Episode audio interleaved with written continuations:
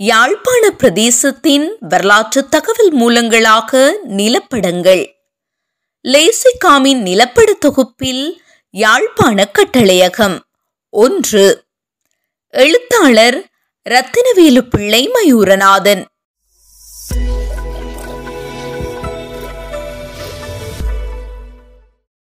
இந்த தொடரின் சென்ற இரண்டு கட்டுரைகளிலும் ஆயிரத்து அறுநூற்று தொன்னூற்றி எட்டாம் ஆண்டில் கிறிஸ்டியானோ தூர்சி என்பவர் வரைந்த யாழ்ப்பாண கட்டளையகத்தை காட்டும் நிலப்படத்தில் காணப்படும் பல்வேறு தகவல்களை பற்றியும் அவற்றின் வரலாற்று தொடர்புகள் பற்றியும் ஆராய்ந்தோம். அடுத்த சில கட்டுரைகளில் ஆயிரத்து எழுநூற்று பத்தொன்பதாம் ஆண்டில் மார்டினஸ் லெய்சிகாம் என்பவர் தொகுத்த யாழ்ப்பாண கட்டளையகம் தொடர்பான ஒரு தொகுப்பில் அடங்கிய நிலப்படங்கள் தரும் தகவல்கள் பற்றி பார்க்கலாம். நெதர்லாந்தின் தேசிய ஆவண காப்பகத்தில் உள்ள இந்த நிலப்பட தொகுப்பை தயாரித்த லேசிகாம் யாழ்ப்பாணத்தில் சத்திய பிரமாண நில அளவையாளராக பணியாற்றியவர். ஆயிரத்து எழுநூற்று பதினாறு தொடக்கம் ஆயிரத்து எழுநூற்று இருபத்தி மூன்று காலப்பகுதியில் இலங்கையின் ஒல்லாந்த ஆளுநராக இருந்த ஐசாக் ஒகஸ்தீன் ட்ரம்ப் என்பவரின் கட்டளைக்கு அமைய இந்த தொகுப்பு உருவாக்கப்பட்டது. இத்தொகுப்பில் யாழ்ப்பாண கட்டளையகம் தொடர்பான முப்பத்தொரு நிலப்படங்கள் அடங்கியுள்ளன. இத்தொகுப்பில் முதலாவதாக முழு இலங்கையையும் காட்டும் ஒரு நிலப்படமும் அடுத்து யாழ்ப்பாண கட்டளையகத்தை முழுமையாக காட்டும் ஒரு நிலப்படமும் அடங்கியுள்ளன. எஞ்சிய நிலப்படங்கள் கட்டளையகத்தின் பல்வேறு பகுதிகளை தனித்தனியாக காட்டுகின்றன. இவை யாழ்ப்பாணத்தின் நான்கு பிரிவுகள் வலிகாம பிரிவு வடமராட்சி பிரிவு பச்சிலைப்பள்ளி பிரிவு தென்மராட்சி பிரிவு வேலனை தீவு காரை தீவு எழுவை தீவு அனலை தீவு நைனா தீவு நெடுந்தீவு புங்குடு தீவு தென்னமரவடி பனங்காமம் கரிக்கட்டு மூலை கரைச்சி மாதோட்டம் கருணாவிற்பற்று மேல்பற்று பெருங்களிப்பற்று இலுப்பை கடவை பல்லவராயன் கட்டு பூனகரி பரங்கிச்செட்டிகுளம் முள்ளியவளை புதுக்குடியிருப்பு நானாட்டான் மன்னர் முசலிப்பற்று ஆகியவற்றை காட்டும் நிலப்படங்களாகும். மேற்படி நிலப்படங்களிலிருந்து வரலாறு தொடர்பான பல புதிய தகவல்களை பெற்றுக்கொள்ள உதவுவதுடன் வேறு மூலங்களினூடாக கிடைக்கும் தகவல்களை உறுதி செய்து கொள்வதற்கும் பயன்படக்கூடியவை. ஒல்லாந்த மத அமைப்புகளின் வேண்டுகோளுக்கு அமைவாகவே இந்த நிலப்படங்களை வரைந்திருக்க கூடும் என்று ஆர் எல் புரோகியர் கருதுகிறார்.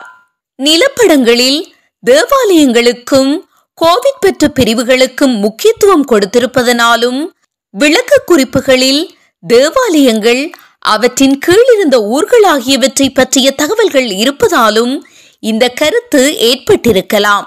ஆனால் ஆயிரத்து அறுநூற்று தொன்னூற்று நான்காம் ஆண்டில் பத்தேவியாவில் இருந்த ஒல்லாந்த கிழக்கிந்திய கம்பெனியின் மேலதிகாரிகள் ஊர்கள் நாட்டு பிரிவுகள் ஆகியவற்றை காட்டும் நிலப்படங்களை கேட்டு கடிதம் அனுப்பியதாகவும் அவற்றை தயாரிக்கும் வேலைகள் நடைபெறுவதாகவும் யாழ்ப்பாண கட்டளை தளபதியாக இருந்த சுவாடை குரூன் ஆயிரத்து அறுநூற்று தொன்னூற்றேழில் எழுதிய வழிகாட்டு குறிப்பு ஒன்றில் குறிப்பிட்டுள்ளார். அத்துடன் கோவிட் பற்றுகள் சமய தேவைகளுக்காக மட்டுமன்றி நிர்வாக பிரிவுகளாகவும் செயற்பட்டன என்பதையும் கோவிட் பற்றுகள் அல்லாத வன்னி பிரிவுகளுக்கும் தனித்தனியான நிலப்படங்கள் தொகுப்பில் இருப்பதையும் கருத்தில் கொண்டால் மேற்படி நிலப்படங்களை நிர்வாக தேவைகளுக்காகவே தயாரித்திருக்க கூடுதல் வாய்ப்புகள் உண்டு. லேசிகாமின் யாழ்ப்பாண கட்டளையகம். மேலே குறிப்பிட்ட நிலப்பட தொகுப்பில் உள்ள யாழ்ப்பாண கட்டளையகத்தை முழுமையாக காட்டும் நிலப்படம் சென்ற இரண்டு கட்டுரைகளில் எடுத்தாளப்பட்ட தூர்சியின் நிலப்படத்தை போன்றது. ஆனாலும் இத்தொகுப்பில் உள்ள நிலப்படம் கூடுதல் விவரங்களை தருகிறது. யாழ்ப்பாண கட்டளையகம் முழுவதையும் உள்ளடக்கிய நிலப்படம் என்ற தலைப்பிட்ட இதில் விளக்க குறிப்பொன்று உள்ளது.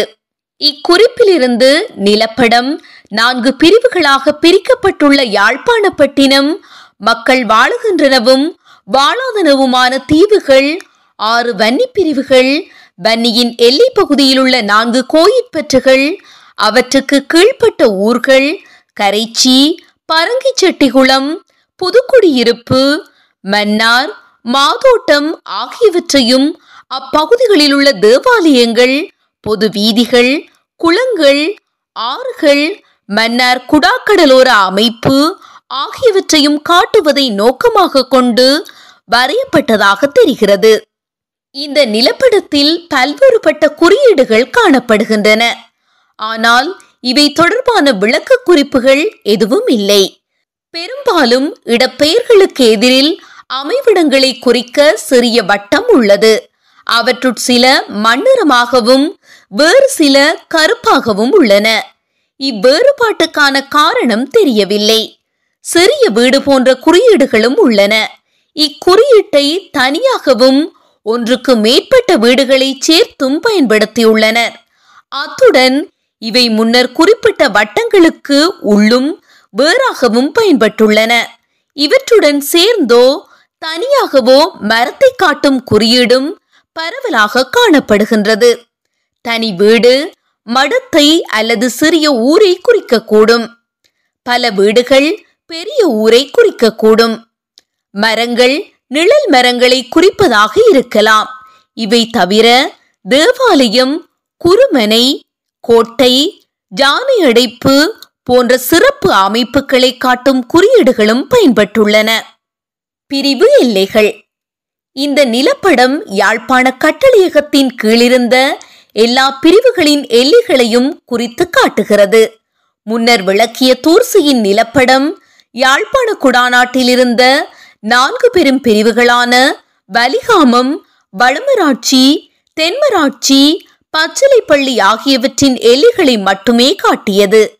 ஆனால் இந்த நிலப்படத்தில் யாழ்ப்பாண குடாநாட்டிலும் தீவு பகுதியிலும் மன்னாரிலும் வன்னி பகுதியில் ஒல்லாந்த கிழக்கிந்திய கம்பெனியின் நேரடி கட்டுப்பாட்டில் இருந்த பகுதிகளிலும் இருந்த எல்லா கோயிற்பற்று பிரிவுகளின் எல்லைகளையும் காட்டியுள்ளனர். அத்துடன் ஒல்லாந்தரின் நேரடி கட்டுப்பாட்டுக்குள் அடங்காத பகுதியை இளநீல நிற கோட்டினால் ஏனைய பகுதிகளிலிருந்து பிரித்து காட்டியுள்ளனர். இப்பகுதிக்குள் அடங்கியிருந்த ஏழு பிரிவுகளின் எல்லைகளையும் நிலப்படம் காட்டுகிறது. அதேவேளை கண்டியரசனின் ஆளுகைக்குட்பட்ட பகுதியின் எல்லையை மஞ்சள் நிறக்கோடு காட்டுகிறது. யாழ்ப்பாண குடாநாடும் தீவுகளும். யாழ்ப்பாண குடாநாட்டில் இருந்த சுண்டிக்குழி நல்லூர் வண்ணார்பண்ணை மானிப்பாய் உடுவில் வட்டுக்கோட்டை சங்கானை பண்டத்தரிப்பு தெல்லிப்பளை மயிலிட்டி மல்லாகம் கோப்பாய் புத்தூர் அச்சுவேலி உடுப்பட்டி கட்டைவேலி பருத்தித்துறை நாவற்குழி சாவகச்சேரி வரணி கச்சாய் எழுதுமட்டுவாள் முகமாலை புலோப்பளை தம்பகமை முள்ளிப்பற்று ஆகிய இருபத்தாறு கோயிற்பற்று பிரிவுகளும் அவற்றின் எல்லைகளுடன் வெவ்வேறு நிறங்கள் தீட்டிக் காட்டப்பட்டுள்ளன. பெரும்பாலான கோயிற்பற்று பிரிவுகள் ஒரே பெரும் பிரிவுக்குள் அடங்குகின்றன.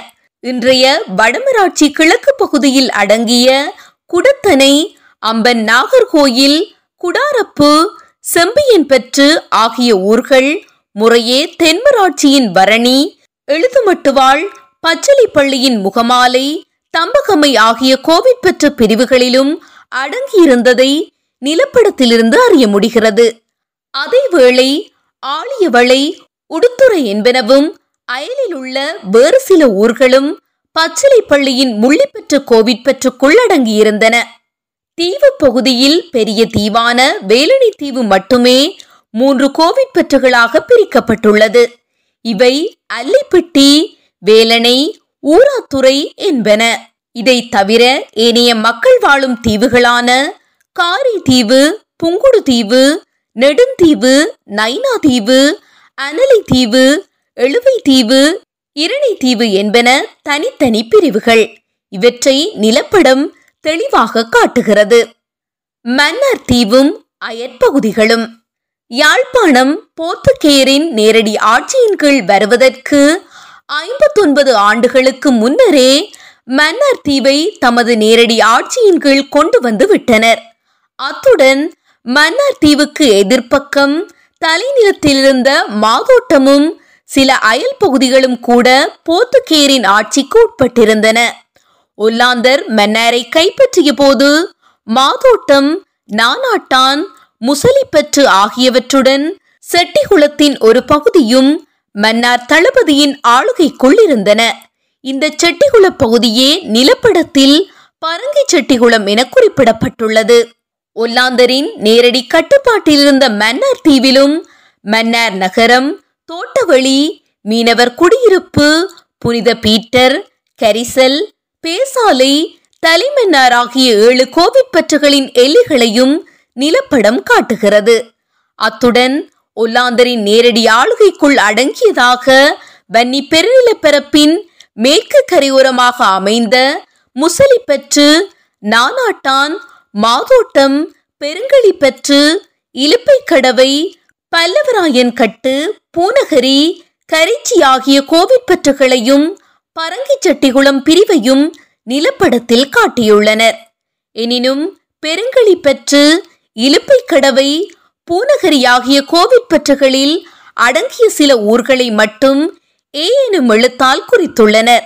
அக்காலத்தில் பெருங்களிப்பற்றில் நான்கு துணை பிரிவுகளும் இலுப்பைக்கடவையிலும் பூனகரியிலும் ஒவ்வொன்றிலும் ஆறு துணை பிரிவுகளும் இருந்த போதிலும் பெருங்கழிப்பற்றில் புதுக்குளம் கோணின்குளம் கோயில் குளம் ஆகிய மூன்று துணை பிரிவுகளும் இலுப்பைக்கடவையில் திகாலி ஆத்திமோட்டை கல்லாட்டி ஆகிய துணை பிரிவுகளும் பூனகரியில் தியாகமும் மட்டுமே இவ்வாறு குறித்து காட்டப்பட்டவை. நிலப்படத்தில் உள்ள விளக்க குறிப்பிலும் இவ்வாறு காட்டியுள்ளது பற்றிய தகவல் உள்ளது. இந்த ஏழு துணை பிரிவுகளை மட்டும் இவ்வாறு சிறப்பாக குறித்ததற்கு காரணம் தெரியவில்லை. வன்னி பிரிவுகள். வன்னியில் ஒல்லாந்தரின் நேரடி கட்டுப்பாட்டுக்குள் வராத வன்னி பகுதி பல பிரிவுகளாக பிரிக்கப்பட்டு ஒவ்வொரு பிரிவும் குறிப்பிட்ட எண்ணிக்கையான ஜானிகளை வழங்க வேண்டும் என்ற நிபந்தனையின் கீழ் வெவ்வேறு வன்னியர்களின் பொறுப்பில் விடப்பட்டிருந்தது. இதற்காக குறித்த வன்னியர்கள் மொத்தமாக ஆண்டுக்கு நாற்பத்தி இரண்டரை யானைகளை ஒல்லாந்தருக்கு வழங்க வேண்டும். யாழ்ப்பாணத்தை ஒல்லாந்தர் கைப்பற்றிய காலத்திலிருந்தே இந்த நடைமுறை மாற்றமின்றி பின்பற்றப்பட்டு வந்துள்ளது.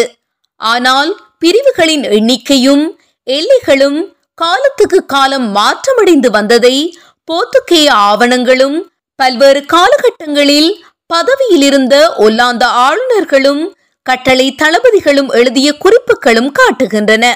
போர்த்துகேயர் காலத்தில் தென்னமரவடி முள்ளியவளை கர்ணாவிற்பற்று பனங்காமம் ஆகிய நான்கு பிரிவுகள் இருந்ததாக கேரோஸ் பாதிரியார் குறிப்பிட்டுள்ளார். ஆயிரத்து அறுநூற்று ஐம்பத்தெட்டு தொடக்கம் ஆயிரத்து அறுநூற்று அறுபத்தைந்து காலப்பகுதியில் யாழ்ப்பாண கட்டளையகத்தின் தளபதியாக பதவி வகித்த அந்தனி பவலியன் என்பார்.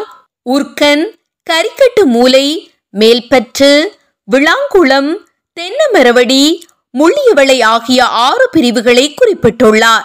பதினேழாம் நூற்றாண்டில் ஆயிரத்து அறுநூற்று தொண்ணூறுக்கு முன்னர் வரையப்பட்ட பல நிலப்படங்கள் உருகரை பற்று கருணாவில் பற்று மேல்பற்று முள்ளியவளை கரிக்கட்டு மூலை தென்னமரவடி ஆகிய ஆறு பிரிவுகளை காட்டுகின்றன. ஆயிரத்து அறுநூற்று தொன்னூற்றி ஏழாம் ஆண்டில் யாழ்ப்பாண கட்டளை தளபதி ஸ்வார்டெக் குரூன் தனது வழிகாட்டற் குறிப்பில் பனங்காமம் பெரிய விளாங்குளம் புதுக்குடியிருப்பு கரிக்கட்டு மூலை மேல்பற்று முள்ளியவளை கருணாவற்பற்று தென்னமரவடி ஆகிய எட்டு பிரிவுகளை குறித்துள்ளார். இங்கே எடுத்துக்கொண்ட ஆயிரத்து எழுநூற்று பத்தொன்பதாம் ஆண்டின் நிலப்படம் பெரிய விளாங்குளம் எனும் ஊரை பனங்காம பிரிவுக்குள் காட்டுகிறது. நிலப்படத்தின்படி இது பனங்காமுப்பற்றின் வடகிழக்கு மூலையை அண்டி கர்ணாவத்பற்றின் தெற்கு எல்லைக்கு அருகில் அமைந்துள்ளது.